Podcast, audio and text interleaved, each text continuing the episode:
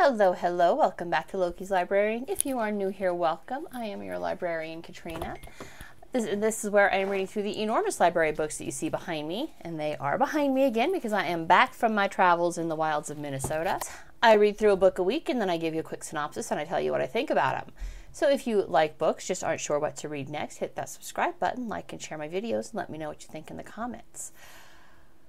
This week's book of the week joined my library after I read Don't Call It a Cult, and the author of that book, which was Sarah Berman, mentioned this week's author, Rick Alan Ross, making this week's book of the week. Boy, that was a clumsy intro. Cults Inside and Out, How People Get In and Can Get Out. And the accompanying cocktail is called Southern Death Cult, which is 2 ounces of whiskey, 2 ounces of peach liqueur, 2 ounces of bourbon whiskey, 3 ounces of Coke, and 3 ounces of 7-Up. So let's do this. Ross got his start with cult intervention when a cult tried to infiltrate his grandmother's retirement home in the early 80s. Isn't that a hell of an introduction? She complained to him about the very unpleasant woman who told her she was going to hell if the grandmother didn't convert from Judaism to whatever the cult was. Ross was outraged, rightly so, got with the home director and expelled all the cult members who had been posing as staff, and basically his career was born from there. Sometimes, you know, people, oh, what do you want to do when you grow up? Sometimes it just finds you, and this found him because of his grandmother. And rightly so, like I said, who wouldn't be outraged at that bullshit? Yeah, shrinkflation strikes again. It's not quite 2 ounces of the whiskey. This book is laid out fairly methodically. It opens with several chapters on the different types of cults, starting with the largest and most infamous, your Jonestown, your Unification Church, Falun Gong, Aum Shinrikyo, moving into the smaller but no less infamous Al-Qaeda, Branch Davidians, Charles Manson, and even explaining how a cult can be a single family unit. Highlighting the Winfred Everett Wright murders in 2002 as an example. I had never heard of this. I don't know how this flew under my radar, because back then I was still watching the news. Flew under my radar. This was a man and 4 women. They faced criminal charges in the malnutrition death of a 19-month-old boy. The leader of this cult, Winfred Everett Scott, fathered 13 children with the 4 women, coming to dominate the family. They're always called the family, through manipulation and white guilt. Isn't that interesting? See, Wright was African-American and the 4 women were not. And Wright convinced them that they had to work off karma because of white men being so cruel to black men over the ages. That was in 2002. That's how long these talking points have been around. At least 20 years we've had these talking points on, so isn't that frightening?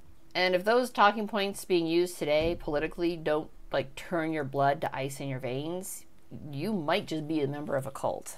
Seriously. Just 2 ounces of each of the liqueurs. Yes, 2 ounces of each of the liqueurs. Look. Oh, yeah. Glad I went with the big highball glass. Also, I didn't have peach liqueur. I have peach schnapps, which schnapps is technically sweeter. Peach liqueur is just peaches steeped in alcohol, basically, to give the alcohol a peach flavor. Peach liqueur is actually distilled with more sugar. But this is what I had on hand. I feel like my liquor cabinet's already groaning, so I went with the schnapps instead. I might not have enough room for the sodas. There's no way in hell I'm drinking all of this today. Ross then goes on to explain what is a destructive cult, and this is particularly informative given that the automatic clapback of most religious cults today is that most modern religions started out as a fringe cult movement, like Christianity, Islam, Lutheranism, Mormonism, Buddhism, Judaism. All of these started out pretty dang small, sometimes way back in the day, like Judaism is, you know, over 2,000 years old, Christianity is over 2,000 years old. And of course then they grew, and then you had the splinter groups and all of that. And that's, okay, could be a fair point, but as Ross points out, not all destructive cults are religious-based organizations. They can be political, health-focused, business-driven, and yes, religious. Quote from the book, direct quote, "Cults can be based on some form of training, therapy, business plan, philosophy, diet, or exercise, and religion. Cults," end quote, "cults can be extremely abusive cult of two." And at the end of the book, when he's going over interventions he's guided, kind of case studies, if you will, he applies the principles of a cult to a woman who's headed into an abusive and controlling relationship. So, I mean, the techniques, the tactics used are the same, basically. What are some of the things that define a destructive cult? He pulls information from psychiatrists Robert J. Lifton and Margaret Singer. He uses quite a bit of their work to explain it, which is fair because he's an interventionist, not a psychiatrist. He hasn't done that level of study, so it's fair that he should refer to some experts and provide us with what the experts say. Now, he is an expert in his own right, but his expert comes specifically in helping people leave. This is all supposed to fit in a highball glass. I don't quite have, I mean, I have highball glasses, but they're not even this big, and it is already filled. This is going to be interesting. There were three characteristics that are pretty distinctive to destructive cults. So a destructive cult, first off, a destructive cult is going to have a charismatic leader, someone who becomes an object of worship, and kind of the founding ideals of the group lose their power, ceding position to this charismatic leader. I mean, basically it all becomes about the head honcho, not about what they wanted. Not about the cult's principles, it becomes about the guy in power. My God, this is so full. I should have halved it. I knew I should have halved it. It would have been easy to half this recipe. And you have to stir carefully because it's a carbonated beverage. You stir it too vigorously and it's going to explode. So part two, a destructive cult is going to include coercive persuasion or thought reform, which is better known as brainwashing, right? Everybody's familiar with the concept of brainwashing. Everybody thinks everybody else is brainwashed, but not them. I too am sure have been guilty of this. And three, a destructive cult is going to use economic, sexual, or other exploitation of group members by the leader and ruling coterie. All right. Additionally, Margaret Singer includes that when evaluating a group as a whole to determine if they meet criteria for a cult, we should consider the origin of the group and the role of the leader, the power structure or relationship between the leader and followers, and the use of a coordinated program of persuasion, that thought reform, brainwashing. The leaders will almost always meet the clinical definition of a narcissistic personality disorder or even a psychopath. So let's try this. Ooh, God, that's a lot of booze. It's not bad. Definitely not driving anywhere today, though. Even if I don't drink the whole thing, I would not be comfortable driving with this much alcohol in me. Yikes. So the list included in the book sort of reconfirms my opinion that Aleister Crowley, by the way, one more reason to read, basically, is that knowledge builds on itself, so I'm now pretty convinced that Crowley was a sociopath. Back to cults. Although, he is apropos to this conversation because he certainly did his best to found a cult, right? He had that abbey in Italy. He wanted to be a cult leader. He just was too scattered to actually pull it off, I think. Charisma of a leader, incidentally, is a double-edged sword, because it's great if the leader is charismatic and not a psychopath or a narcissist. That's where you get like good things. That's where truly good things can happen. You can build better communities that way, and it's not necessarily a bad thing, but the narcissism is kind of a foundational pillar for cults. If the leader is not a secret bastard, you might not be in a cult. Of course, on the other hand, the secret part is the bitch to find out about, because most people don't know about that narcissistic trait until the damage is already done and they're in too deep, or they're out but completely destroyed, you know, financially, mentally, physically, whatever. Now, how about brainwashing? It starts with, quote, reliance on intense interpersonal and psychological attacks to destabilize an individual's sense of self to promote compliance, which if you've ever done a seminar course on battered women, that's exactly how abusers start, right? They start by tearing you down just a little bit at a time so that it's not a surprise when they start hitting you. All right. He even includes talking points, and I can't think of her name off the top of my head. I'll try and find it and put it up above me. But she's included in the book. She was a battered woman whose child was ultimately beaten by her spouse, significant other. I don't know if they were married. He did jail time, like 20 years for it. She herself was extremely battered herself. She had like multiple broken bones, contusions. He didn't start hitting her for like the first 3 years of their relationship. He had to break her down significantly to get to that point where she would stay and take it. And that is not uncommon in abusive relationships. Basically, you break them down, you build them back up. That, incidentally, does tie in with the NXIVM program, as discussed in the Don't Call It a Cult book. And yes, Keith Raniere, NXIVM, and Executive Success Program, which was Raniere's first program, were discussed in this book. He kind of had to include them because he was called in, and that was one of his failed extractions. He didn't specifically say it in there, but I know from reading Don't Call It a Cult that the attempt he made there failed. The person went back. Nobody's going to have if somebody tells you they have 100% success rate, it's because they've only tried to help like 3 people and managed to get all 3 out. Their 4th will probably be a failure. All right. He has a 75% success rate, which is pretty phenomenal overall. Now, after you break someone down, you use an organized peer group to build them up and kind of mold them into the accepted group image, using peer groups to promote conformity, sort of a monkey see, monkey do method of leadership, or more accurately, do as I say, not as I do. Do what I tell you to and I will lead, but don't follow me. I'll do what I want to do. That was Raniere's method anyways. The final step is manipulation of a person's environment to stabilize the modified behavior. So, and that's why Reverend Jones wanted his church to relocate to South America with him. If he can control the environment, he can control the people in the environment much easier. So when you start getting people moving into a compound all on their own, and understand, not all compounds are going to fall under cults. There are genuine compounds where people are cooperative, they still have their own family units, they just come together to help each other. That's called a community. It's not necessarily a bad thing. There are fine distinctions here, and he makes those distinctions in this book, okay? I don't know, that's pretty strong. Maybe I should have gone for the peach liqueur, even though my liquor cabinet's straining. It's almost too sweet. Now, once the person has been broken down and rebuilt into an acceptable facsimile of themselves, it's much easier to convince them to sign over their life savings, or that it's a great honor to have sex with the exalted leader, or have sex with that person because the exalted leader says it would be good for you. I think my dogs are eating my door. Are you eating my door? You're eating the wall! Stop eating the wall. Thank you. Now, after analyzing the leader and how recruits are treated, you can analyze the group at large. Does the group display zealous and unquestioning commitment to the leader and regard what the leader says as the law?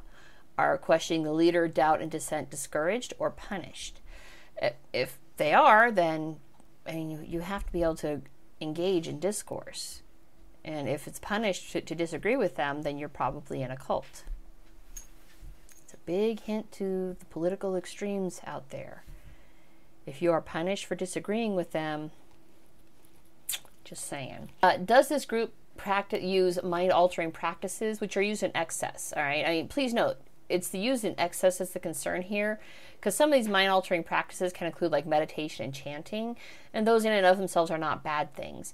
But if it's used to basically clear the slate, turn your brain into a tabula rasa, that's a problem. Because if it's done to debilitation, or the mind-altering practice includes things like denunciation sessions, speaking in tongues, you might be looking at a cult. If the leadership dictates how members should think, act, or feel, if the group is elitist or claims exalted status for its leader, or uses an us versus them mentality, well, it might be a cult. In all, there's like 15 things to look for, although the author points out that not all cults will use all 15 of these things. All cults will display at least some of these traits. And yeah, I could absolutely see how our modern political discourse calls into cultish ways of thought. I mean, it was weird reading this going, oh yeah, that totally fits 100% the extremes of the spectrum, right? There is a full chapter on brainwashing and how exactly does one get brainwashed, and more importantly, covered in depth, is how to unbrainwash a person. I thought as I was reading this book that a degree in psychology focusing on cognitive behavioral therapy might be really useful, but as I kept reading, and as Ross explained all the steps that go into undoing the damage of a cult, more than therapy, education is what's important. Although, I mean, therapy can help with recovery once one is out of the cult. It can help somebody find their way back to normalcy after that. But the actual getting them out part, education is more important than therapy. And really just knowing your shit, which is what Ross does, is he knows his stuff. That's how he is so successful. And that sounds simple, right? Just sit him down and tell him what you know. You ever tried having a political debate on Facebook? I mean, how'd that go for you? Just, you know, I mean, like in the history of ever, no one has ever, I think, managed to successfully convert somebody to their way of thinking on a political debate on Facebook. And that's about what it's like trying to talk to a cult victim. All right, the steps are specifically laid out, starting with who's going to be involved in the intervention. Anyone who is antagonistic to the person involved should not be there. It's a 3 to 5 day process, so anyone involved needs to know when they will be joining the party, whether it's day 1, day 3, or the very bitter end. And whatever they're joining, they have to agree that from that point forward, they're involved, right? They don't get a pull out. Absolute honesty is key. There can be no prevarication, no pretending to see their point. And they've been lied to enough, so honesty is what's needed. The facilitator, in this book's case, Ross, obviously, his job is to keep everyone on track and keep the conversation moving forward and keep it notched down, because obviously things can get really heated here. It's very human to want to bring up your own points and engage in that debate and the argument, but the point is not to debate them. It's not to debate them. It's not to engage them in a two-sided debate. It's to present the information and then let the cult victim lead the conversation, believe it or not. Because you don't know what's going to draw them in and make them rethink what's been going on. And the internet and the connection of everything has kind of made his job both easier and harder. It's easier because information on individual cults is much easier to come by now, right? You just Google it, and there's a whole lot of information. You can always find the people who have left the cult and get their perspectives. It's harder because communication is now always possible. One of the things that is required in the intervention is that the person being intervened has to agree to no communication with the cult or members of the cult. These days, that means no cell phone, no internet connection, no telephones, maybe no television, depending on the cult. I think this serves two purposes. I mean, the one he talks about primarily is to ensure that the person doesn't contact the cult and get coached. All right, and contacting can include even just reviewing the cult's website. He pointed out for one of his failed intervention stories that the spouse in that story failed to disconnect the internet as promised. He thought that wouldn't be fair or something. And so after the day's intervention was over, the wife went online. Now, she didn't talk to anybody in the cult, but she did go to their website, look up their talking points, and the intervention failed because she thought she needed both sides, even though she'd already had the cult side, like, for, you know, several years at that point. So it made her rethink the conversation with Ross, and it failed. Now, the second purpose, and it's not explicitly mentioned in the book, but I think this is just as important, is that the evenings at home with just the family and no outside distractions, that's going to serve to reconnect the person with the world and people outside the cult that matter to that person. And I think that probably also is really important to getting somebody out of a very dangerous situation. And during the intervention, you need one point of contact to talk the person back into the room if they want to leave. This is because, and this is very important to understand, the days of forced deprogramming are long gone. Snagging someone off the street, taking them to a hotel room, talking to them for days until they agree you're right, that's called kidnapping. You will be arrested. They will throw you in jail if you do this. So the only way to deprogram someone is by facilitating a voluntary meeting with them. All right, come up with a family event. Hey, it's Mom's birthday. We really miss you. We'd love to see you. Can you come down for Mom's birthday? Something like that. But it has to be voluntary. You cannot make them stay. If they want to leave, they leave. There's nothing you can do about it because that's called kidnapping. So keep it civilized. Keep it friendly. It's in everybody's best interest. Plus that freedom of choice. If they're in a cult, they've already lost a lot of their freedom of choice. And so giving that back to them, even if it means leaving you, can open a door. Even if they leave then, they might later rethink their involvement with the cult based on that one thing, that one chance, that ability to leave. I think reading through his intervention case studies helps to really drive home why his format works as well as it does. And like I said, he had a 75% success rate. And it's because what you or I might think is the most critical element, that thing that would snap us back to reality, may not be what pulls the cult victim's interest. And whatever point from the gathered information on the specific cult grabs the victim's interest, puppies, thank you, whatever grabs the victim's interest, that's the one you want to explore with them. And for one person, it might be the narcissism of the leader. They might not realize it until you start presenting with that information. For another, it might be exploring the finances of the group, realizing that the money that's being donated is not, in fact, going to better the group, but it's going to buy the leader a private jet, for example. For another, it could be the control and cutoff from family that has them concerned, and they don't realize it until it's presented to them as such. And all you can do is present the information, see where the victim takes it, and then follow them down that rabbit hole, all right? And then just keep presenting the information. One of the most interesting comments in the book came literally at the end in the postscript, literally very bitter end. And this book was written in 2014, and that's relevant information because here's the quote. Actually, I have two of them in this section. Quote, nevertheless, an unsettling aspect of our modern information age and the advent of social media is the potential for cult-like cocooning, which can take place whenever groups or individuals either intentionally or unintentionally filter their world. End quote. Like 5 more minutes, guys. Kind of want to... Hang on. So he then specifically describes the self-selection that goes into creating the online echo chamber that is social media, and how very few of us seek out that alternate point of view. Then he says, quote, this virtual bubble of relative isolation, which only true believers inhabit while reinforcing groups and people, can become relatively resistant and rather watertight to any outside frame of reference, alternate ideas or perspectives, regardless of the facts. This cocooning can promote what can be seen as a kind of cult-like mindset, that which includes an inherent we versus them mentality. This cocooning phenomenon may explain the growing societal polarization that now appears to be intensifying in the United States. End quote. No. No. 4 on the floor. Well, I guess I'm done with the He started wrestling. So I was like, Poppy. So they came over, and Balder jumped on me, and then snuck a sip of the cocktail.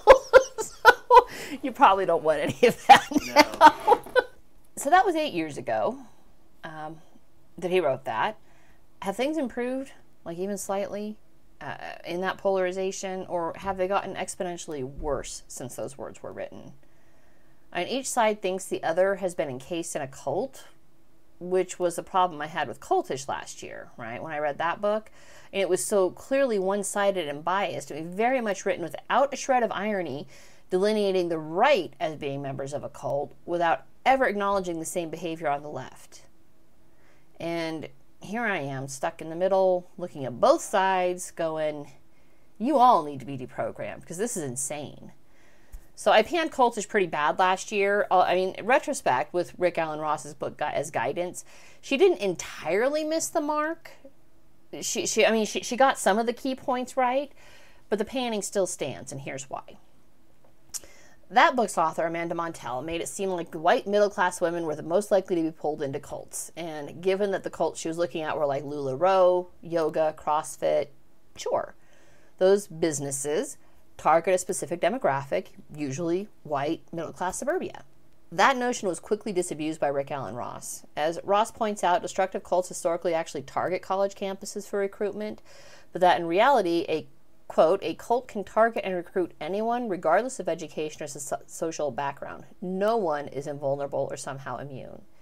And having read this book, having read her book, thinking that if you only read Cultish by Amanda Montell, thinking you are somehow immune because of your education or social status might actually make you more vulnerable. Hubris can make you vulnerable.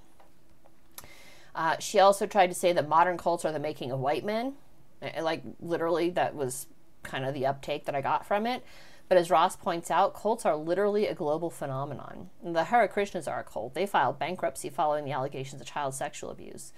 The Unification Church was founded and headed by Reverend Sun Myung Moon in South Korea. Falun Gong was founded by Li Hongzhi in China. China has actually acknowledged Falun Gong as a cult. They've been expelled from China. I mean, communism's a freaking cult, and they're like, well, that cult's also bad, but they're actually doing immolation. We've killed 60 million of our own people through starvation, but we didn't make them set fire to themselves, so we're going to boot them out. China said that. Aum Shinrikyo is a Japanese cult founded by Shoko Asahara. One of the earliest cult-led terrorist attacks in the United States occurred in Oregon in 1984 when Bhagwan Shree Rajneesh convinced his followers to poison 10 restaurants in the Dales with salmonella. In 1990, Yahweh Ben Yahweh, who preached a doctrine of racism against the white devils, was ultimately indicted for racketeering, conspiracy, and linked to 14 murders, 2 attempted murders, and a bombing. The movement for the restoration of the Ten Commandments was a Ugandan cult in, South Africa, run by Joseph Kibbuteri. And in 2002, Malachi York, this one I did hear about, Malachi York, who founded the United Nuwabian Nation of Moors, was arrested for transporting minors across state lines for sex. Now, all of these were specifically mentioned in this book as cults. It's not like I was just doing a random Google search. One of the world's foremost leading experts on cults identified all of these as cults. You know, they all used a method specifically identified by Ross as cultish to maintain control of their followers. All had the requisite charismatic leader. All were mentioned side by side with the better known Jim Jones, David Koresh, Charles Manson, Marshall Applewhite. All were identified as the world's foremost, by one of the world's foremost leading experts on cults as cult leaders. And quite clearly, not all of them were white, or even American for that matter. This book was very readable. The quick rundown on what is a cult, the information on different cults, the case studies on interventions he's done, all very quick reading, and they sandwich the central premise of here's how you get someone out. It was quite good. I feel like Cult Extractor is dying as a career path because it involves a lot of travel. It's not always successful. You get threatened a lot by cults. I remember in the Don't Call It a Cult book, she talks about how he was like sued multiple times by NXIVM. The cults will come after you with a burning passion if you start getting their people out. They will sue you for defamation. All of that takes money to defend against. And they got money because remember, all their followers are funneling their funds in. So it's a career path that is not without its hazards and legal legal trickeries, legal booby traps. That's the word I'm looking for. I think it's an important one. He does have a website. You know, I'll put it up here and I'll also link it in the description. If you want more information on cults, his website is free. The book is chock full of solid information. And that's it for this week. If you liked what you saw, don't forget to subscribe, and I will see you guys next week. Bye.